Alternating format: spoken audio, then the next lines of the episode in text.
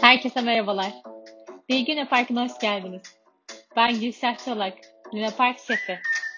Bugün size David Ratton, The Brain at Work adlı kitabından bahsetmek istiyorum.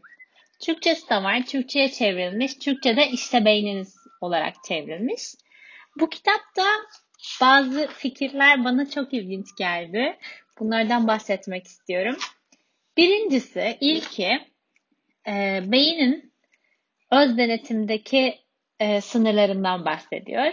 Yani bizim öz denetimimiz o kadar sınırlı ki bu öz denetimi kullanırken dikkat dağıtıcıları hayatınızdan veto edin diyor. Bunu da şöyle örneklemiş. Bence çok ilginç bir deney.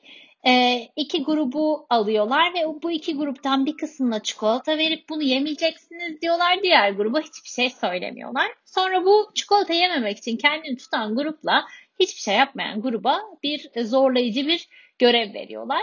Ve çikolatayı yememek için kendini tutan grup diğer gruptan daha önce pes ediyor. Buradan da diyorlar ki bizim öz denetimimiz sınırlı bir kaynak. Bunu kullanırken dikkatli olmalıyız. Bir sonrası ise e, zihinsel performansın nasıl işlediğinden bahsediyor. Bence bu da ilginç. Burada diyor ki iki tane hormondan bahsediyor. Bu hormonların bir tanesi beynimizin uyanık olmasını sağlar. Bunun adı neropi, neropinefrin. Neropinefrine. Korku hormonundan bahsediyor. Diğeri de dopamin. Dopamini hepimiz biliyoruz. E, mutluluk hormonuyla alakası olduğunu ve dopamin yeni bir şeyler karşısında çıkıyor. Norepinefrin de korkular karşısında çıkıyor. Diyor ki sizin diyor eğer diyor bu ikisi çok düşükse performans göstermezsiniz. Bu ikisi çok yüksekse stresten yine performans göstermezsiniz. Bu ikisinin dengede olmasından bahsediyor. Bu ikisinin dengede olduğu zaman odağımızın artacağından bahsediyor. Şöyle bir uygulama önermiş.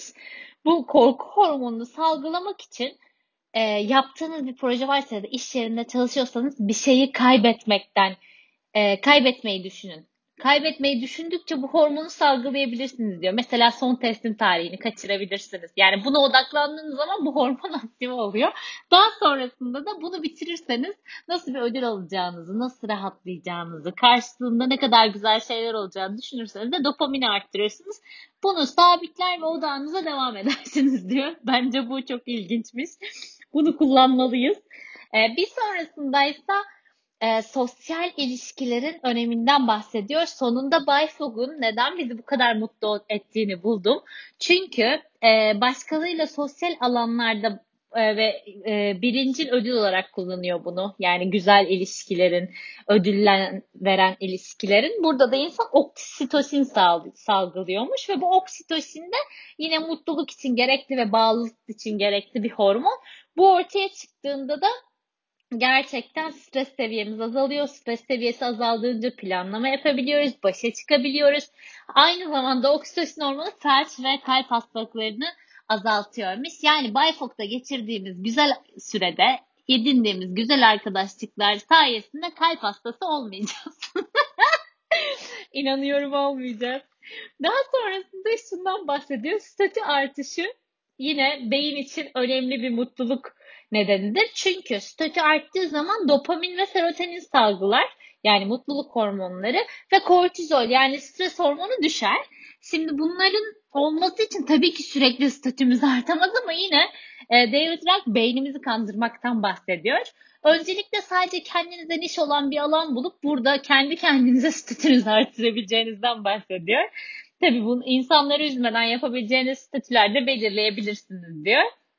Bir sonrasında ise geri bildirimden bahsediyor ama geri bildirim yerine insanlara geri bildirim vermek yerine içgörülerini arttırmamız gerektiğinden bahsediyor. Yani iş yerinde aa problem ne neden yapamadın nasıl oldu değil neler yaptın nasıl yapabiliriz nasıl daha iyileştirebiliriz gibi yaklaşmak gerektiğinden bahsediyor.